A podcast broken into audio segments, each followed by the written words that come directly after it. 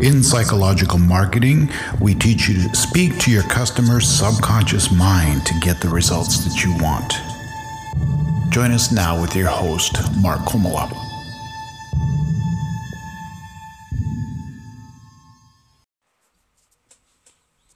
Hey, you ever watch Shark Tank?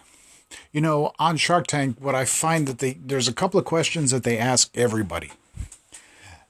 First question is what does it cost for you to supply either your service or product to a person? And they want to get down to the gross profit margin on that particular product. So let's let's pretend that say you're a service business and your average sale amounts uh, just to make it easy to calculate $100 per customer.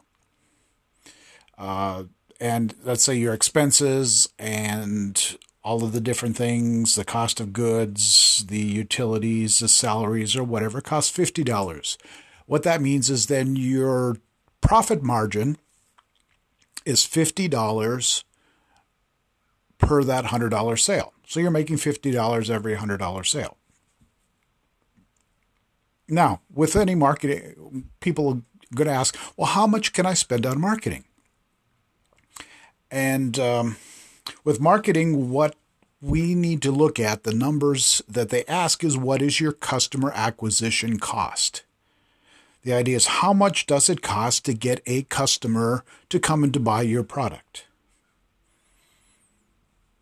And that's when you're considering marketing, considering spending money on marketing, that's what you need to look at. Now, most people, especially small business owners, think in terms of, all right, I can't afford to market. I can't afford to do Facebook ads. I can't afford to do LinkedIn marketing or things like that. And so instead, I'll go out and I will be, I'll do networking. I will meet with groups. All right. Let's look at the cost per customer acquisition for networking. Let's say you go to two networking meetings a week. All right. Those two networking meetings between travel, and spending an hour in the meeting and an hour going back and forth. That's probably two hours. Plus, uh, it may be a breakfast or a lunch that you have to pay for besides. So let's say two hours at $100 an hour. Now you're thinking, oh, I may, I don't make $100 an hour. Well, if you're not making $100 per hour, then you're really undervaluing your time. So we're going to pick $100 per hour. So two hours at $100 per hour is $200. $20 for a meal means it's $220 per week you spend on marketing in a networking group. All right. So $220 per week times 50 weeks. If you go religiously every week, except, uh, you know, like Christmas and Thanksgiving week, or even if you do some of that. So 50 weeks to marketing two meetings a week, that is costing you $11,000 a year to do that type of marketing. All right? Let's say you get 25 sales.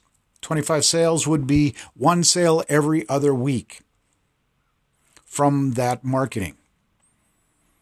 So one sale every other week is costing you $440 per customer to get a customer by networking.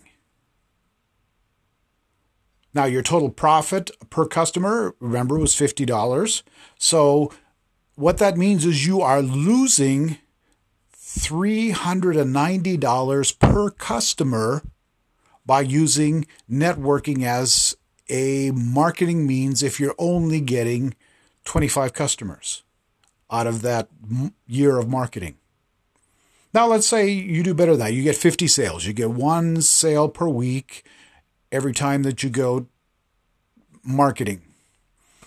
All right. So that means that your cost per customer is $220, which also means that since your average customer means a $50 profit, you are losing $170 per customer that you spend marketing via networking. Now, most people don't look at it that way. Oh, I'm just I'm going to go out, I'm going to have lunch, I'm going to sit down, I'll talk to people, get to know some people. But unless it's bringing in a steady stream of at least one or more customers a week, it may not be worth your time to do that. So, if you want to kind of look at this for your company, give me a call. Uh, I'll do a free consultation. We'll sit down and we'll look at your numbers and figure out what it is that it's costing you for marketing right now. And I'll give you some alternatives that you can use uh, to be able to market Facebook or LinkedIn or web marketing or some of the other things. Uh, but as a business person, you need to be aware what it's actually costing you to do the activities that you do.